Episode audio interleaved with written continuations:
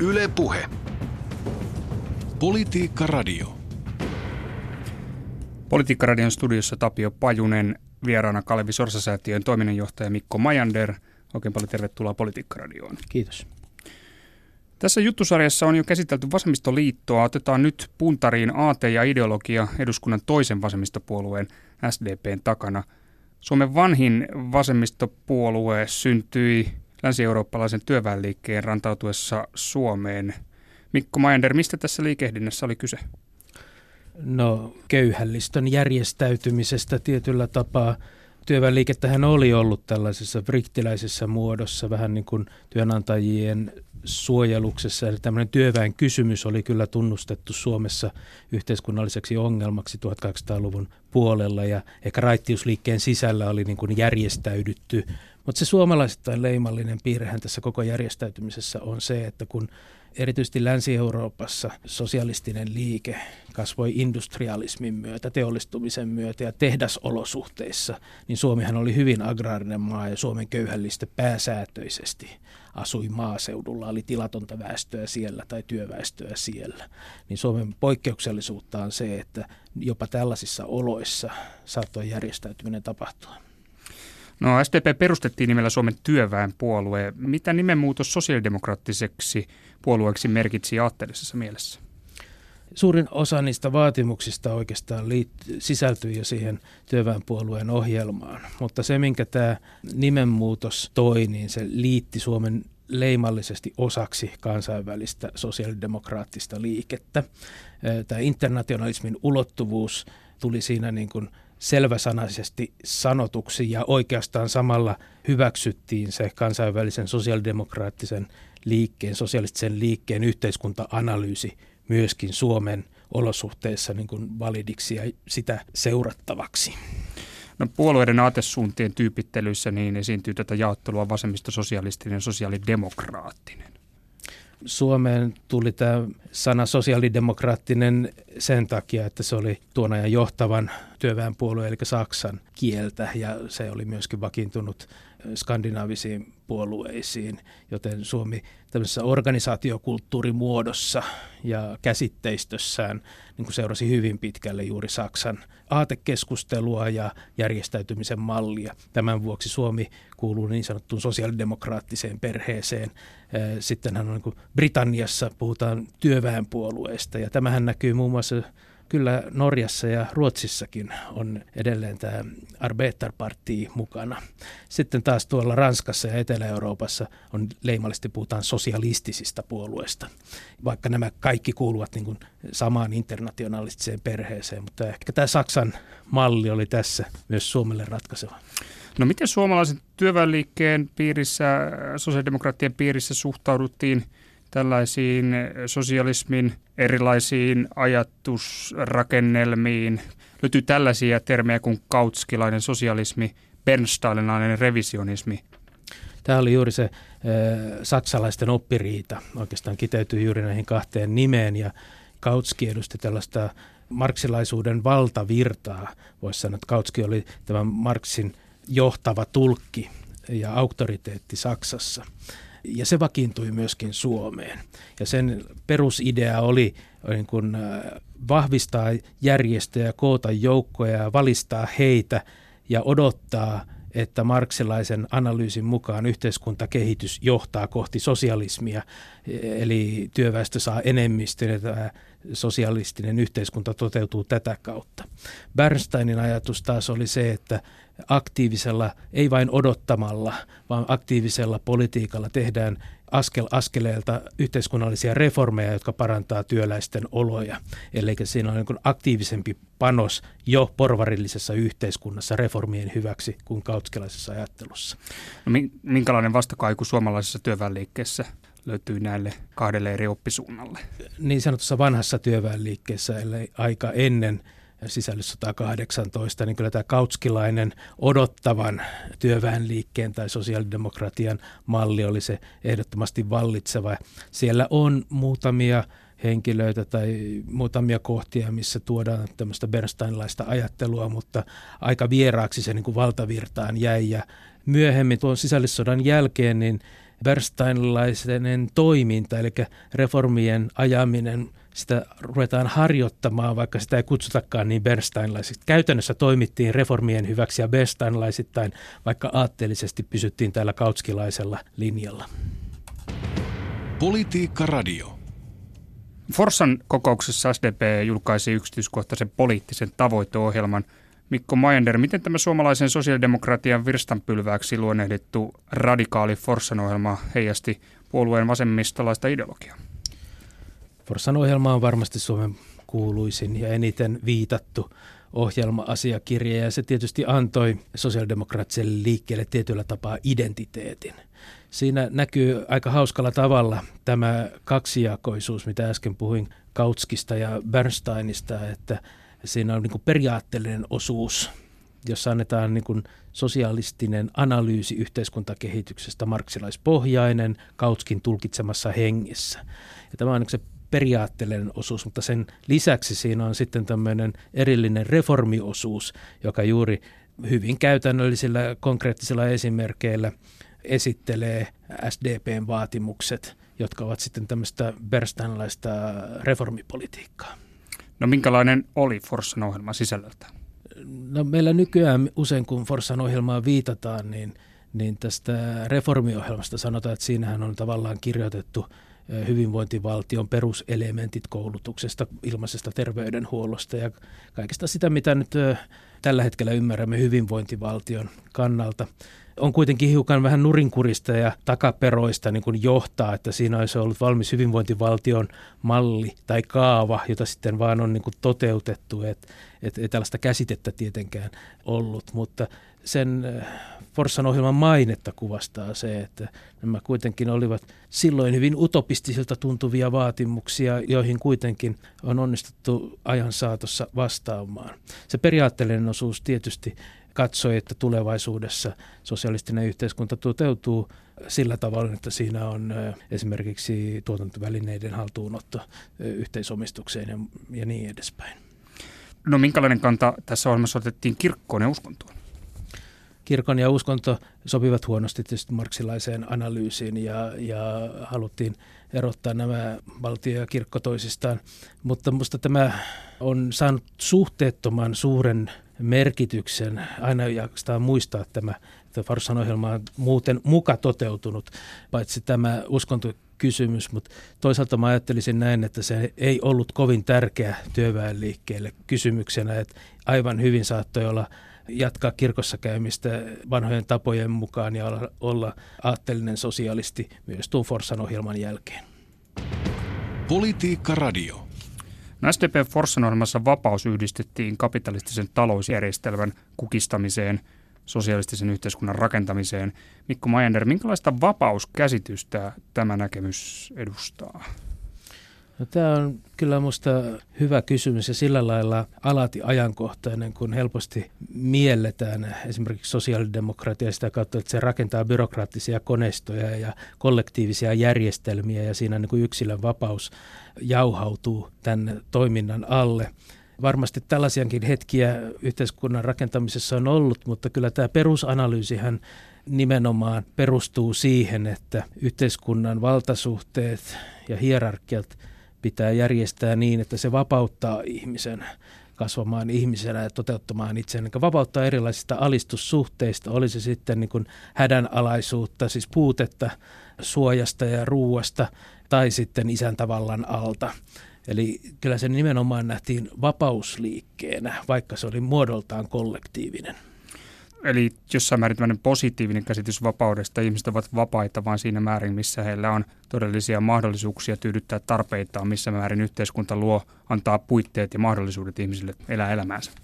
Niin, kyllä siinä minä nykykielellä olen ymmärtänyt sen näin, että siinä haluttiin vapauttaa ihminen elämään täyteen potentiaaliinsa, eli siihen kaikki ne kyvyt, mitkä ihmisellä on, niin niillä, niillä ei ole ulkoisia esteitä toteutua ja sitä kautta toteuttaa itseään ja elää hyvää elämää.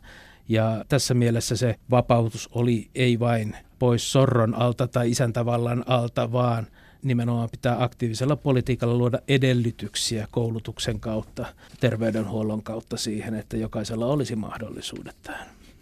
No vasemmistopuolueet halusivat korvata tuotantovälineiden yksityisen omistusoikeuteen perustuvan markkinatalouden tuotantovälineiden yhteisomistukseen perustuvalla suunnitelmataloudella. Miten nämä ajatukset yhteiskunnan tästä talousjärjestelmästä, ajatukset omistamisesta, niin miten ne ovat kehittyneet ja eläneet sosiaalidemokraateilla?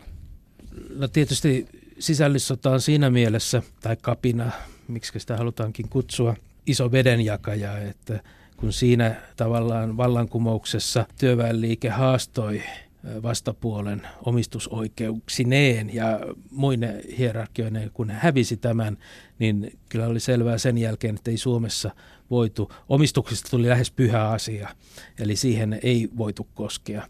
Ja voisi sanoa, tämän omistusjärjestelyiden niin kuin uudelleenjärjestäminen, talousjärjestelmän uudelleenjärjestäminen omistamisen mielessä, niin se saa niin kuin reaalisen mahdollisuuden vasta sosiaalidemokraattien politiikassa toisen maailmansodan jälkeen. Silloin kuitenkaan se malli ei ole yksiselitteisesti se, että sosialisoidaan yksityisomistus, vaan silloin tulee erilaisia suunnitelmatalouden elementtejä, eli valtio koordinoi, syntyy valtion yhtiöitä ja myöskin Suomen teollistuminen pääsee vasta kunnolla todelliseen vauhtiin sinä aikana. Eli siinä on hyvin paljon erilaisia malleja, mutta kyllä tämä niin kuin yksityisomistuksen tai varsinkin niin kuin isojen yritysten osalta, niin se pysyy tämmöisenä symbolisena tunnuselementtinä kuitenkin sosiaalis- Jos halutaan olla uskottavasti sosialisteja, niin tämä pysyy niin kuin tehtäväpaletissa yllättävänkin pitkään. Tuota, no, jos jotain tiettyä pistettä hakee, niin löytyykö sellaista jotain kohtaa, jolloin tämä kelkka kääntyy lopullisesti kohti markkinatalouden hyväksymistä sellaisenaan, tai ehkä ihan sellaisenaan, mutta kuitenkin. Joo, ei sellaisenaan, mutta kyllä tämä niin kuin lopullinen taitekohta itse asiassa ajoittuu vasta tuonne 75-77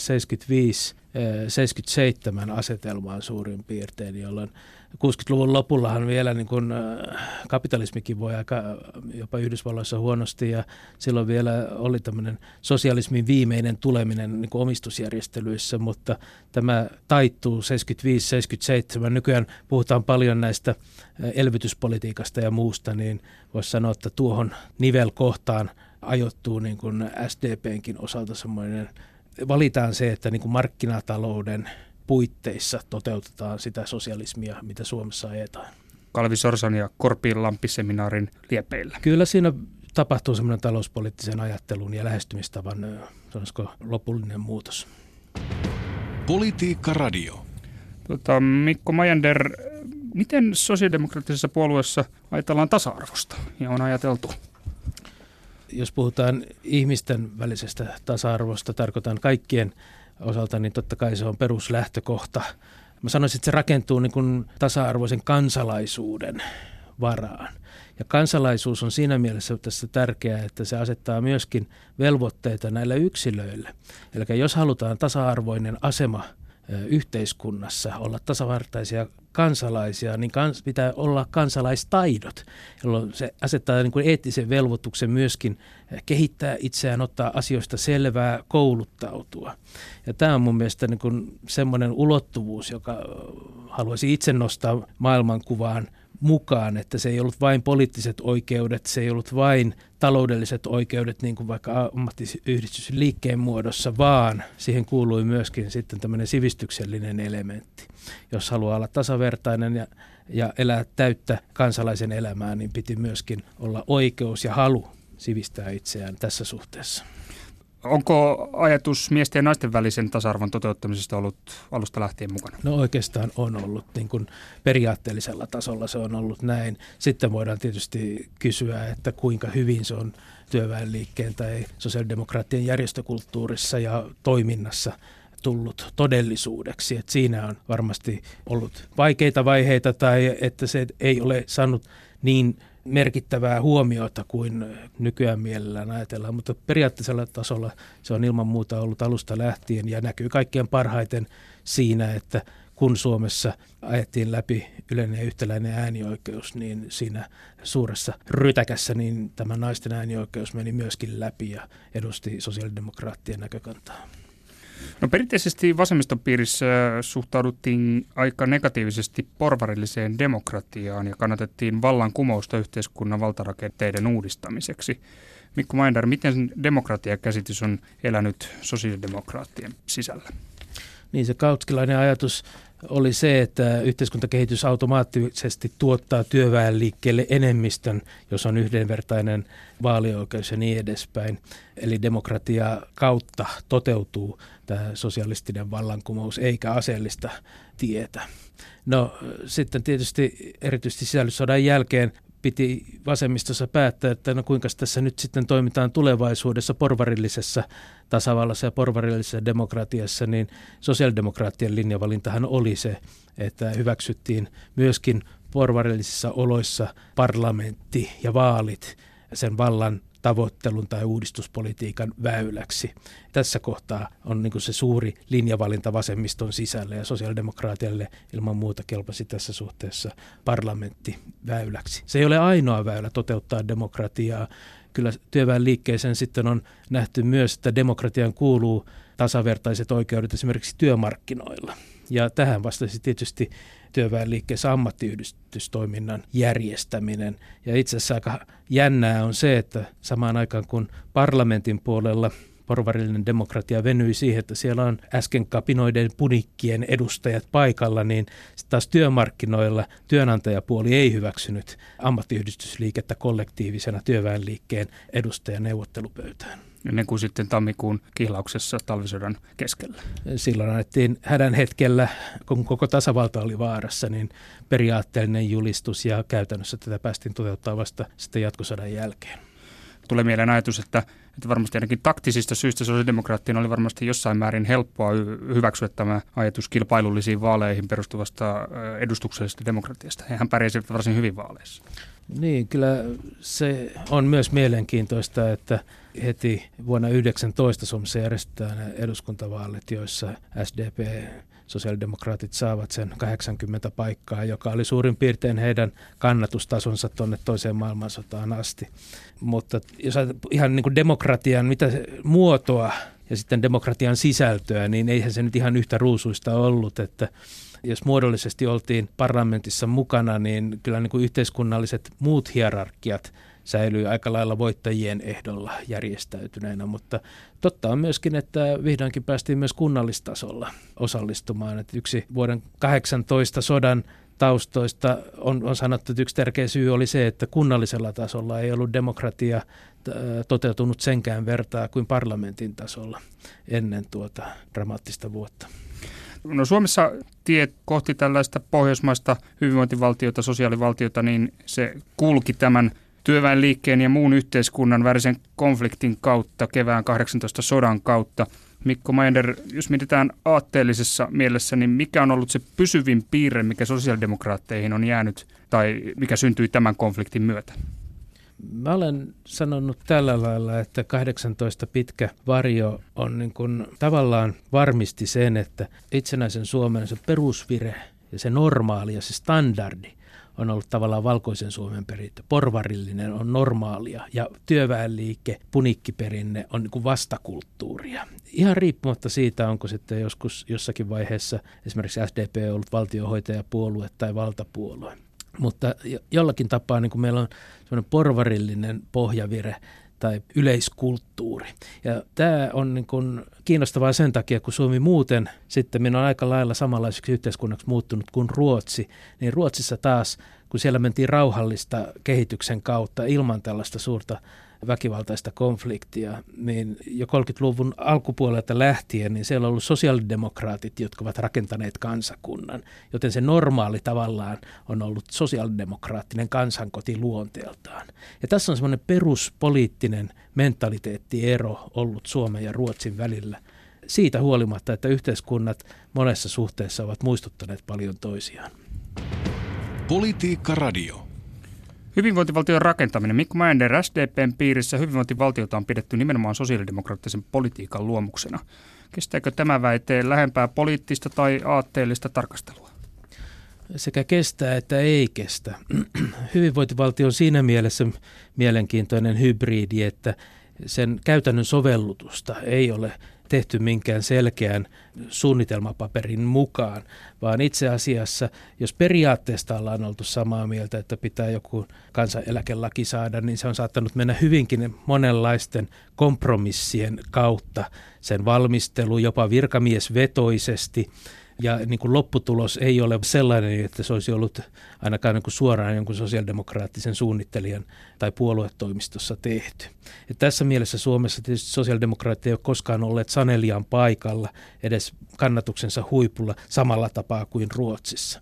Ja tässä mielessä siis mun mielestä suomalaisella hyvinvointivaltiolla ilman muuta se on kompromissien tulosta ja siihen on tarvittu ehdottomasti myös muita poliittisia voimia mukaan sitä muokkaamaan ja läpiajamaan. Mutta siinä mielessä se on, kyllä sosiaalidemokraateilla on siihen jonkinlainen tai hyvinkin selkeä tämmöinen niin kuin brändioikeus, että kyllä se niin kuin aatteellinen kuva, mitä sillä halutaan tehdä, niin vastaa sosiaalidemokraattista yhteiskuntamallia ja ehkä sen esikuva, miten se Suomessa on toteutunut, kuitenkin lähinnä on ollut Ruotsissa tapahtunut kehitys, jota voidaan kuitenkin pitää niin kuin demokraattisen sosialismin, sosiaalidemokratian yhtenä niin kuin lippulaivana. Ja ehkä vielä kolmantena seikkana tämänkin takia SDP on merkittävässä asemassa, että se kuitenkin on ollut se johtava voima, jonka ympärille se poliittinen koalitio on luotu – joka on sitten taas sen hyvinvointivaltion niin kuin reformit tehnyt. Sanotaan näin, että kyllä siinä nyt vähintään on tarvittu kumppaniksi maalaisliitto keskustapuolue, joka sitten taas on osannut mitata ulos omia intressejään sillä, että se on tukemassa tätä sosiaalidemokraattien hyvinvointivaltiomallia. Politiikka Radio. Demarit pulpahtivat Suomeen, joka oli vielä laajasti agraarinen ja puolueen nimissä esitettiin parannuksia. Maaseudun torpparien asemaan vaadittiin kahdeksan tuntista työpäivää. Mikko Mainder, mitä suomalaisen yhteiskunnan tämän vaurastuminen, kehittyminen maatalousvaltaisesta yhteiskunnasta jälkimoderniksi palveluyhteiskunnaksi on merkinnyt sosiaalidemokraateille aatteellisessa mielessä? Pitkään hän näytti siltä, että tulevaisuus kuuluu sosiaalidemokraateille kahdessa mielessä, että kun keskeiset kilpailijat oli toisaalta vasemmalla kommunistit ja toisaalta maalaisliitto suurena maaseutuväestön joukkopuolena, niin ajateltiin, että yhteiskunnallinen modernisaatio vie maalaisliiton kannatuksen sitä mukaan, kun yhteiskunta kehittyy ja väki muuttaa maalta kaupunkiin, maatalousammateista teollisuuden pariin. Ja sitten taas toisaalta kommunistien kannatuksen katsottiin, että sehän tulee laskemaan sitä mukaan, kun yhteiskunnalliset vääryyksiä korjataan, kun elintaso nousee, niin tätä kautta kommunistinen työväenliike sosiaalidemokratisoituu.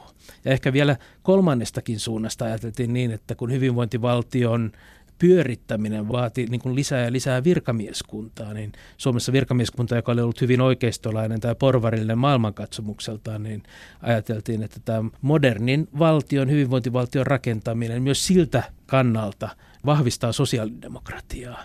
Eli Väinö Leskinen ja kumppanit 50-luvulla, kun katsoivat tulevaisuuteen, niin ne, näkivät, että, että tämä homma voidaan vain voittaa. Mutta kävikin niin, että sosiaalidemokratian menestystarinasta tulikin sillä lailla yleisesti hyväksytty, että se ei enää erottunut erillisenä poliittisena identiteettinä välttämättä, vaan sitä mukaan kun yleisesti hyväksyttiin hyvinvointivaltion erilaiset hyvät tulokset, niin se ei ollutkaan enää poliittista identtiä jäsentävä seikka, vaan saattoi hyvin kannattaa muitakin puolueita kuin juuri sosiaalidemokraatteja. Eli siitä tuli tällainen yleisarvo. Ja tässä asetelmassa tietysti sosiaalidemokraattien oli entistä vaikeampaa erottautua muista.